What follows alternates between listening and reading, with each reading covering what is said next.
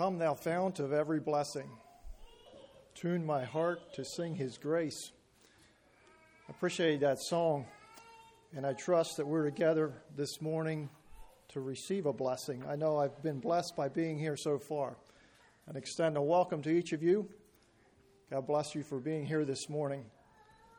And also, too, in a special recognition to our mothers. Happy Mother's Day. The blessing of godly mothers. Uh, the world needs godly mothers. And yes, the world needs godly men too. But today we're focusing on the mothers. Thank you for what you do. It's a blessing to have a godly mother. And the impact that my mother had on me goes on today.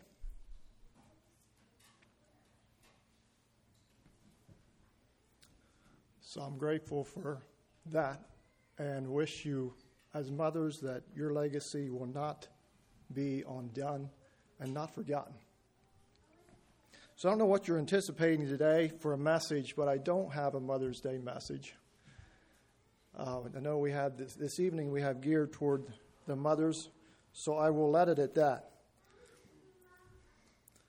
Jason read there from our text in 1 Peter, so you can turn there if your Bibles are not open there yet, but that's the passage that we will be looking at, been going through this book here in 1 Peter.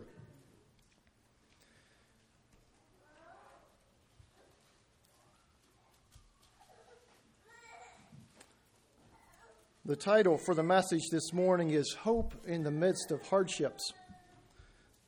Here in 1 Peter chapter 3, 13 through 22.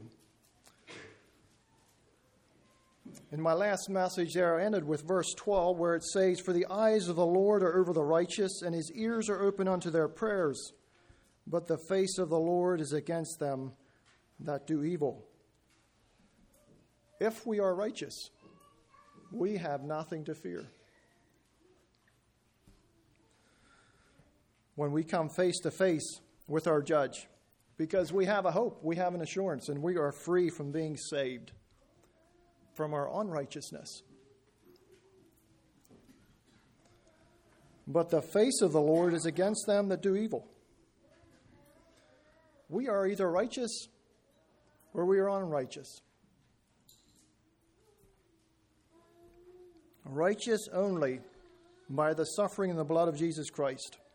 So, what a tremendous blessing and gift this is. And I think we all realize that we don't have an easy path to go through this life. It's not an easy path where we just sail right through and keep on going and we don't hit, any major bumps or obstacles in life. Life is not an easy path.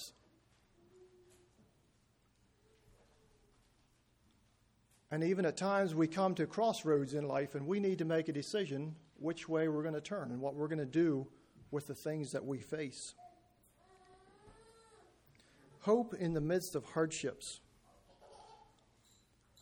And so there are three things that I want to draw from this passage this morning in thinking of suffering, sanctified, and security. So, first of all, looking at suffering.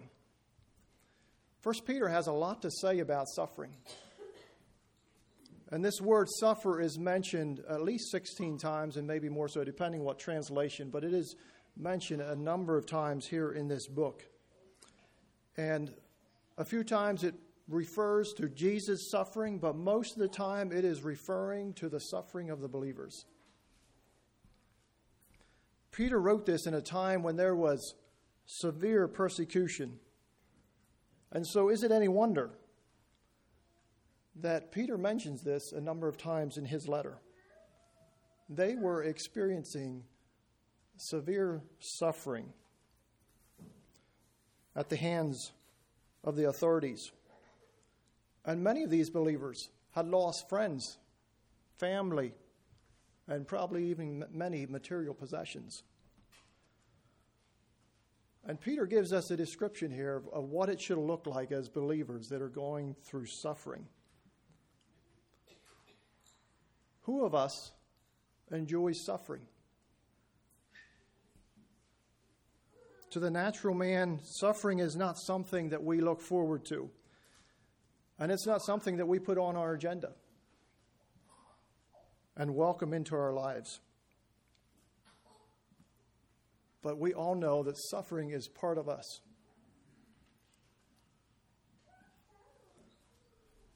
Whether it's physical suffering or spiritual suffering, but here, as we have it in 1 Peter, it is specifically referring to those that are facing persecution. Peter asks the question in verse 13 And who is he that will harm you if ye be followers of that which is good? And we would say to that question, no one does. Why would someone harm us for doing good? And yet, we know that it happens. In our human minds, no one should need to suffer for doing what is good. Generally speaking, if we do what is right, we shouldn't be punished for that. Normally, governments will punish those who do crimes and break the law. But we have here in, in uh, 1 Peter, he, he, it is Christians that are being persecuted for doing what is right. And they are persecuted because of their faith. And he says in verse 14, even if you should suffer for righteousness' sake, you are blessed. And then he quotes from Isaiah 8, verse 12. I'm not going to take the time to look at look there in Isaiah, but he quotes that there in the latter part of verse 14 from Isaiah 8 chapter 12 or 8 chapter verse 12. Isaiah chapter 8 verse 12. And it does not say here that if you suffer for righteousness, you will be blessed. Rather, he says that suffering for righteousness is itself the blessing. Not necessarily how we look at suffering. Suffering for righteousness is itself the blessing. And we know very little about suffering for righteousness or for the sake of our faith. That's kind of a foreign idea to us.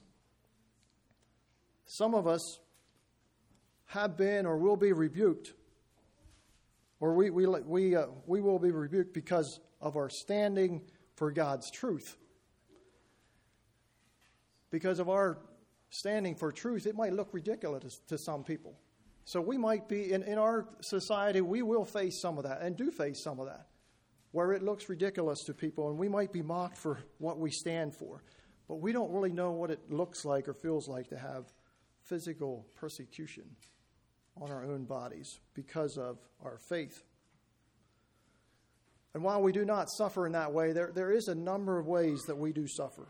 And so we make application, we draw principles from this scripture on how to learn how to deal with the suffering that we face.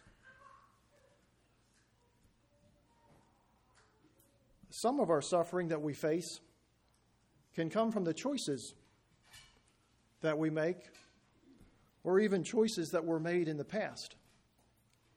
You think about that. Some of our choices, some of our suffering that we face is, is because of choices that we made in the past or choices that we're making even today. And I think we need to recognize that. And so I ask you, I ask myself, are you suffering because of some wrong choices and refusing to recognize where the problem is?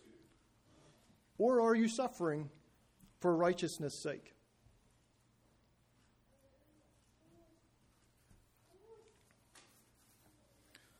When we suffer because of some bad choices or some wrong choices that we have made or are making, I think we need to take ownership for those and do something about it and not put the blame on other people, but put the blame where the blame belongs. We, we tend to put the blame and shift the blame on others when we are suffering, uh, when we go through suffering. But sometimes, if it is suffering because of wrong choices, bad choices, who are you putting that blame on? We live in a fallen world. And when Adam and Eve sinned, there was a curse put on man. And we still suffer because of that. But we also face suffering because of some bad choices that we make in our own lives. We have to make choices We have to choose just like Adam and Eve did. Yes, there is a curse on us because of that, but we also have choices to make. And so I believe this passage also speaks to those who suffer maybe more generally. And if you're not suffering as a result of your sinful choices, then while you may not be able to directly connect your suffering to the fact that you're a follower of Jesus Christ, we still suffer as followers of Jesus Christ. In some way, shape, or form, we still suffer. It may be suffering related to relationships, it may be financial, it may be related to trials in the past or challenges in the present. No matter how you are suffering, God has something to say to us.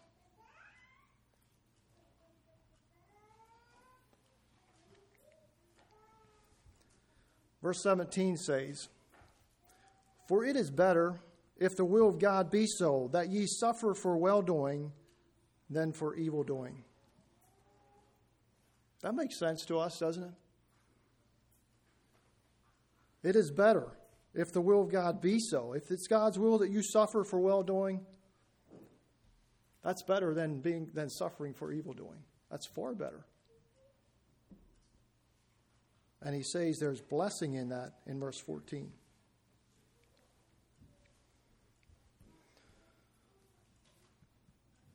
And I ask the question again are you suffering because of well doing? Or are you suffering because of wrong choices that you made? And maybe not owning up to those choices. We don't like to suffer and are inclined to avoid pain at all cost. And we will go to great length to avoid physical pain on our own bodies A few months ago, I had a surgery. Probably because of some bad choices that I made over the years and not listening to the pain that my body was telling me that was there. But I kept avoiding it and thinking that it will be fine, and so I kept pressing on. What came to the point when the pain was so intense at times that I couldn't function well and I couldn't do the things that I wanted to do well. And so I came to the point like, I need to do something about this. I can't go on in life like this if I want to be able to function well. And while I knew that having this pain, I knew that I would have to go even through more intense pain to get rid of the original pain, of really where it came, the initial pain of where it came from. And so I knew that possibility of, of experiencing pain in order to gain something better. And yet it came to the point where I was finally willing to take that risk. And I think it can be the same way in our spiritual lives. It can be that way in our relationships or whatever situation that you may be in.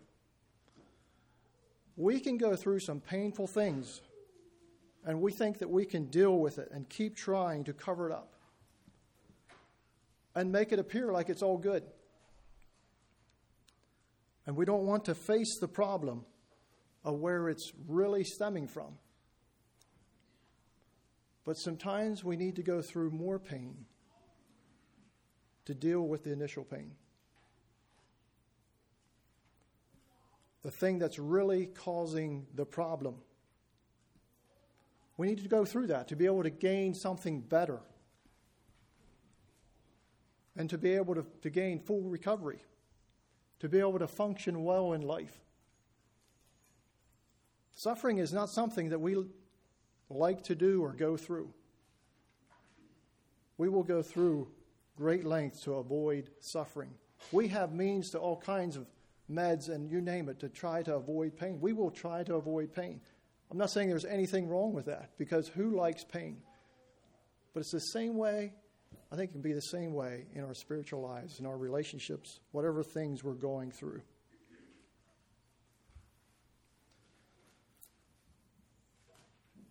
And so we have here in this passage, we have instruction on how to prepare for suffering. takes us to the second point here of sanctify in verses 15 and 16. But sanctify the Lord God in your hearts. Sanctify means to set apart or declare holy. It is to purify or free from sin. As believers, I believe it is our calling that we are different, that we are different people than what the world is, that we look different, that we do things differently, we function differently. That is our calling. We are to live a life of holiness. Sanctify also means to set apart, to declare holy. So there should be evidence that there's something that has taken place in our lives. And I think the way that we respond to suffering should be a testimony to the people around us, to the world around us.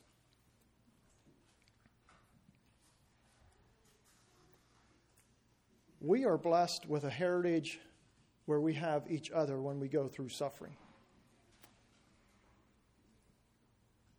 We witnessed that a number of times when, during Trevor's journey of cancer in the hospital, when we were in the hospital numerous times, we would see different families in there. Families, barely families, actually. We would see a parent or some kind of relation, but barely ever families being there together and the support, and not only just families, but church and community. Like we, we have tremendous blessings when we go through suffering compared to the people of the world, and that speaks to those people.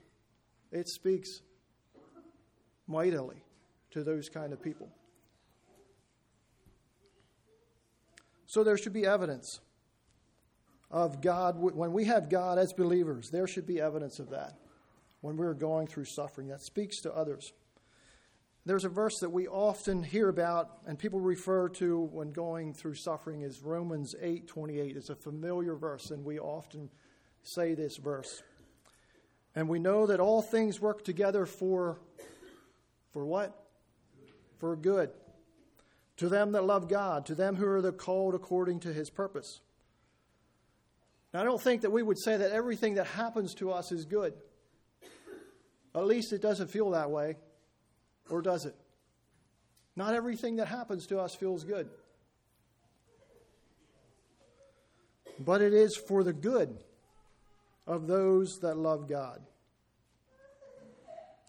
And verse, if you look there in Romans 8, verse 29, it sort of answers what that good is that takes place. It is so that we are conformed to the image of his Son.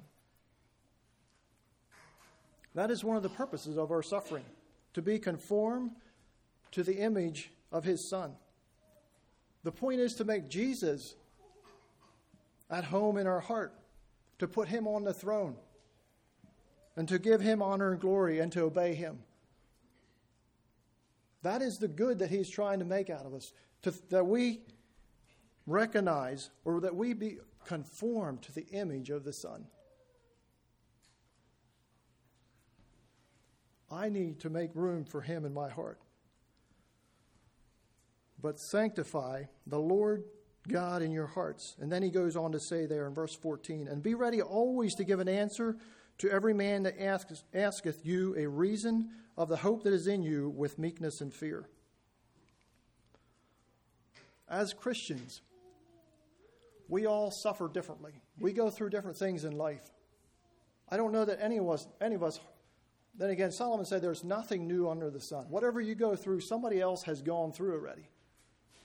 And yet, there's a diversity of suffering amongst us.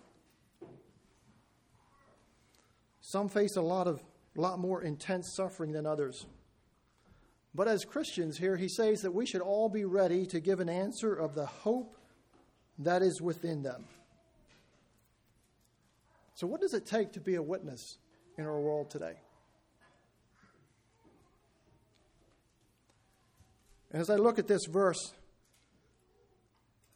I want to mention three things that I feel that, that, that is important to be a witness in the world. If we want to witness, we need to be an example. So, being a, a true witness for Christ requires being the right example. And Peter says that we need to be ready to give, that we need to be prepared to give an answer when people ask. If you really think about it, what, what makes people ask you about your faith? No one is going to ask you about your relationship with the Lord unless you're living your life in a way that sort of triggers their curiosity.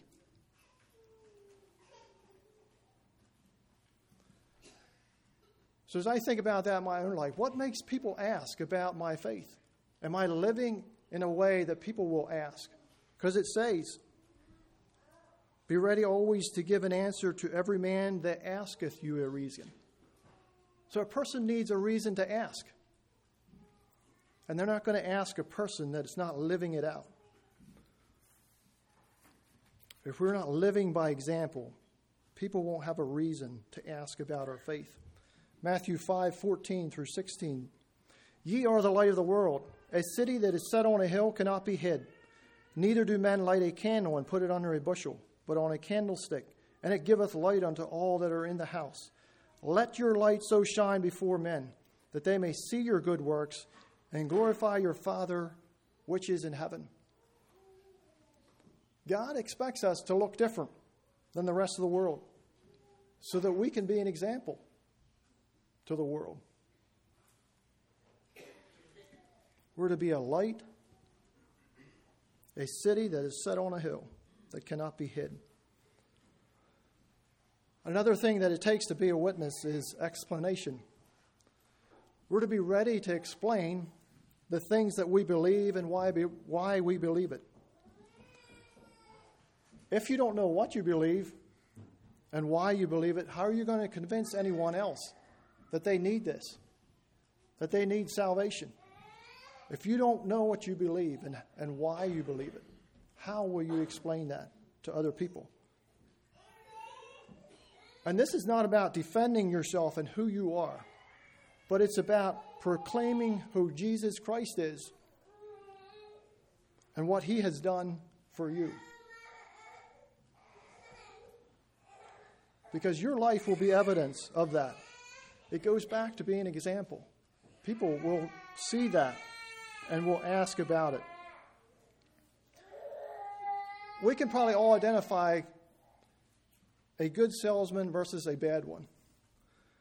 You know, you have those kind of salesmen that are out there trying to sell their products for, and it can seem like it's they're doing it for their own gain and to try to secure their own pocketbook, and not necessarily even know what they are selling to you, and you kind of get that sense that they don't really care about you either. They're just there to sell what they have.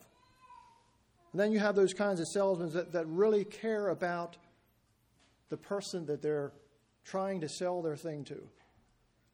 And they know about their product. And they're convinced it's what you need. And yes, I know some of those can get overbearing, overbearing also. So, as, as believers, I think we need to find a balance of how we, how we present and how we share the gospel with others. When we know what we believe and why we believe it, people will see that. Another thing about being a witness is its expression. Here, Peter includes, here in the latter part of verse 15, of how this should be, be done. He says, with meekness and fear.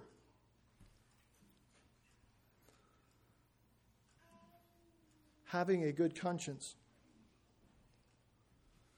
Twice in this passage, Peter talks about the good conscience here in verse 16 and also then in verse 21. And so, that having a good conscience, the word conscience has to do with self awareness. It's, it's the kind of self awareness that has a, a, strong moral base and, and has the potential to keep a person on the straight and narrow way. That's a good conscience. Peter is encouraging these Christians to keep their conscience clear so that their persecutors will find nothing to criticize. And that happened again and again as those believers were persecuted. And you could say that a good conscience is somewhat like an alarm system that signals that signals us when something goes wrong and encourages us to make the right choices, to do the right thing. And a good conscience will bother us until we do something about it. God has given us a conscience for a reason and for our benefit. And a clear conscience is not necessarily an assurance that a person is innocent of sin. Because if you think about it, it can depend on how we train our conscience. Because our conscience is either in line with the Spirit of God or is in line with the Spirit of this world, or maybe even in tune with yourself in the way that you think. Because some people can do terrible things, and yet they seems, it seems like they suffer very little guilt. The, the more frequently we do something wrong, the less likely we are to sense that guilt of conscience. The more often we go repeat something and do something wrong, the less likely we are to feel guilty about it. And so we need to be careful about where our conscience, what our conscience does tell us. If we work at it hard enough, we can make ourselves believe that almost anything that we might choose to do is justified. And so sometimes our conscience needs to be reprogrammed. And we need to allow the Holy Spirit to take control of it. If it's not controlled by the Spirit of God, who is it being controlled by? So we need to align our spirit with God's Spirit. Verse 16 makes it clear or confirms when we have a good conscience and a conscience that is pure and clean, those that will those that are falsely accusing us will one day be ashamed of what they've done.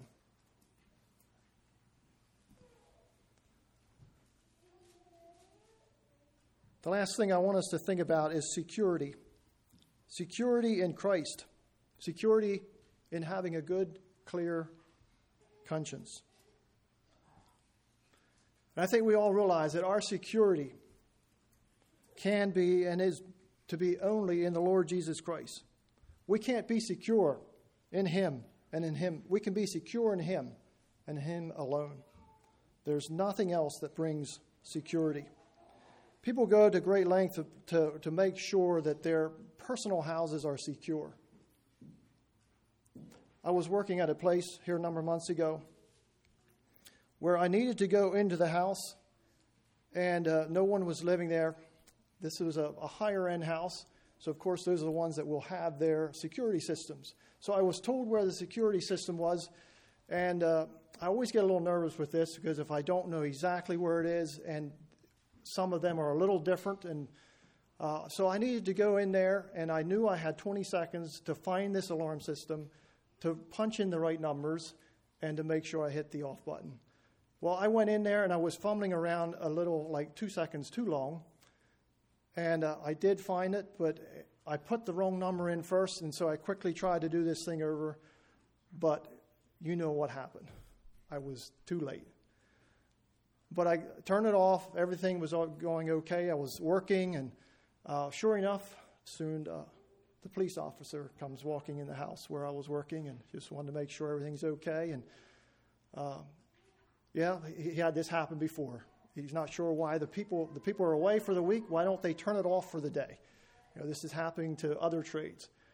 That's that's the one alarm for the day. So I'm working there, and uh, there's what I thought was a smoke detector, and I and I just casually unhooked the thing. As soon as I disconnected it, I knew I did the wrong thing again because I was like, oh no, this probably is connected straight to the fire company.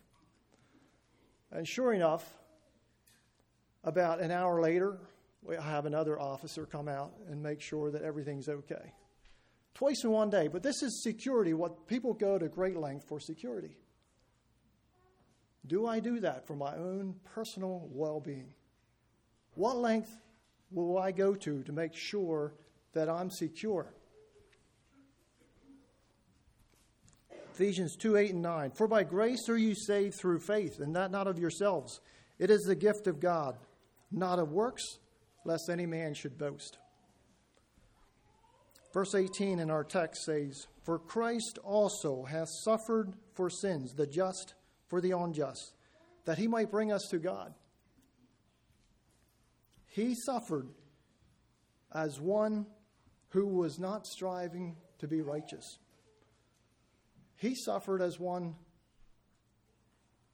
who is and was righteous, perfectly righteous. And yet his suffering was purposeful. We know that because through his suffering, we can be made righteous. That's the security that we have in Christ. He suffered for, for my unrighteousness, that he might bring us to God. And notice the, the word, the pronoun here, us, in verse 18. Jesus suffered in order to reconcile us to God as those who were unrighteous, as those who did not obey God. Jesus suffered to the point of death. And yet, death could not, even the power of death could not stop the power of God. Death cannot stop the power of God. Jesus, through Jesus' death on the cross, we can be made alive. We see that. What the, the power of the resurrection, how that we can be made alive because of his resurrection. That's security that we have. When we suffer in life, we need to remember that there is a transformation awaiting for us. There's something better for us. We have a better hope. We have a hope. We have something to look forward to. And Paul describes that in 1 Corinthians 15. Just as we have borne, just as we have borne the image of the man of dust, we shall also bear the image of the man of heaven. Because one day we will also be made alive in the spiritual realm. Our bodies will be raised with Christ and be transformed. And so that's encouragement to me. When we face suffering in this life, one day that will all be gone. It will be different. And then we have an interesting verse here in this passage, verse 19. And maybe some of you have read this and wondered what I would be saying this morning about this. And how do you explain this verse? It says there, by which also he went and preached unto the spirits in prison. You could ask the question who was the one that did the preaching? Who are the spirits in prison? And how do we make sense out of this verse? And there's varied theories and opinions and speculations on this. And yet, uh, some would say that, it, that it's probably between the time of his death and resurrection. Did he go into the spirits in prison? Where did he preach to these people? And so there's all these ideas and questions. And yet, I'm not here to give you a confirmation on what really happened. Because what I do say, I think most of you will go away with maybe your own idea anyway. But I, I, really don't have much to say on this verse. The Bible does not make it clear anywhere about what Jesus did in that time. So I'm not here to say what he did or didn't do. You can think through that.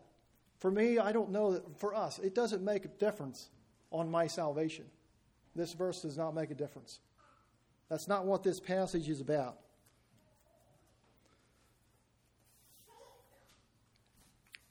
We read here in this passage and we can see some clear things of what he is teaching us.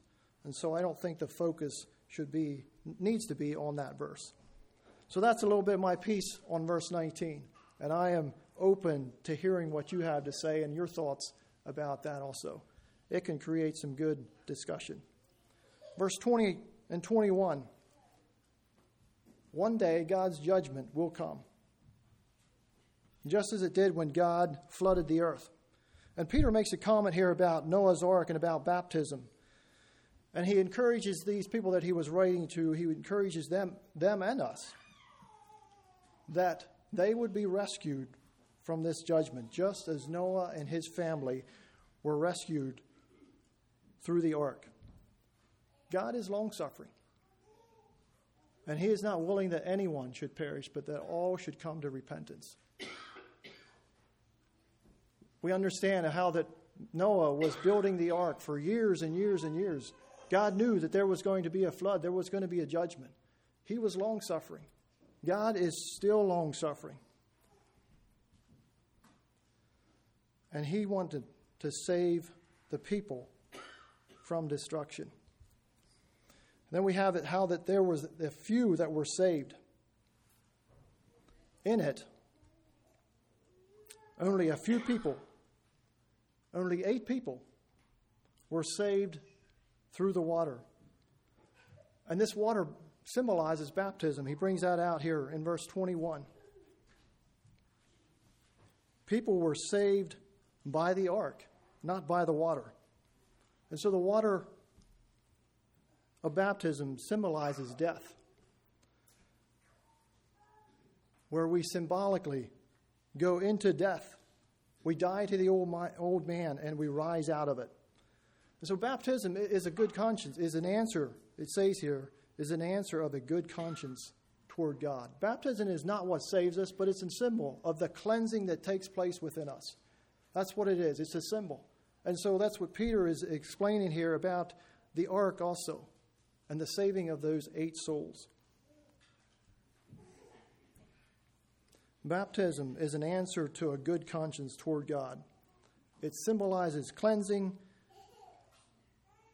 but it is only the spiritual cleansing that saves us.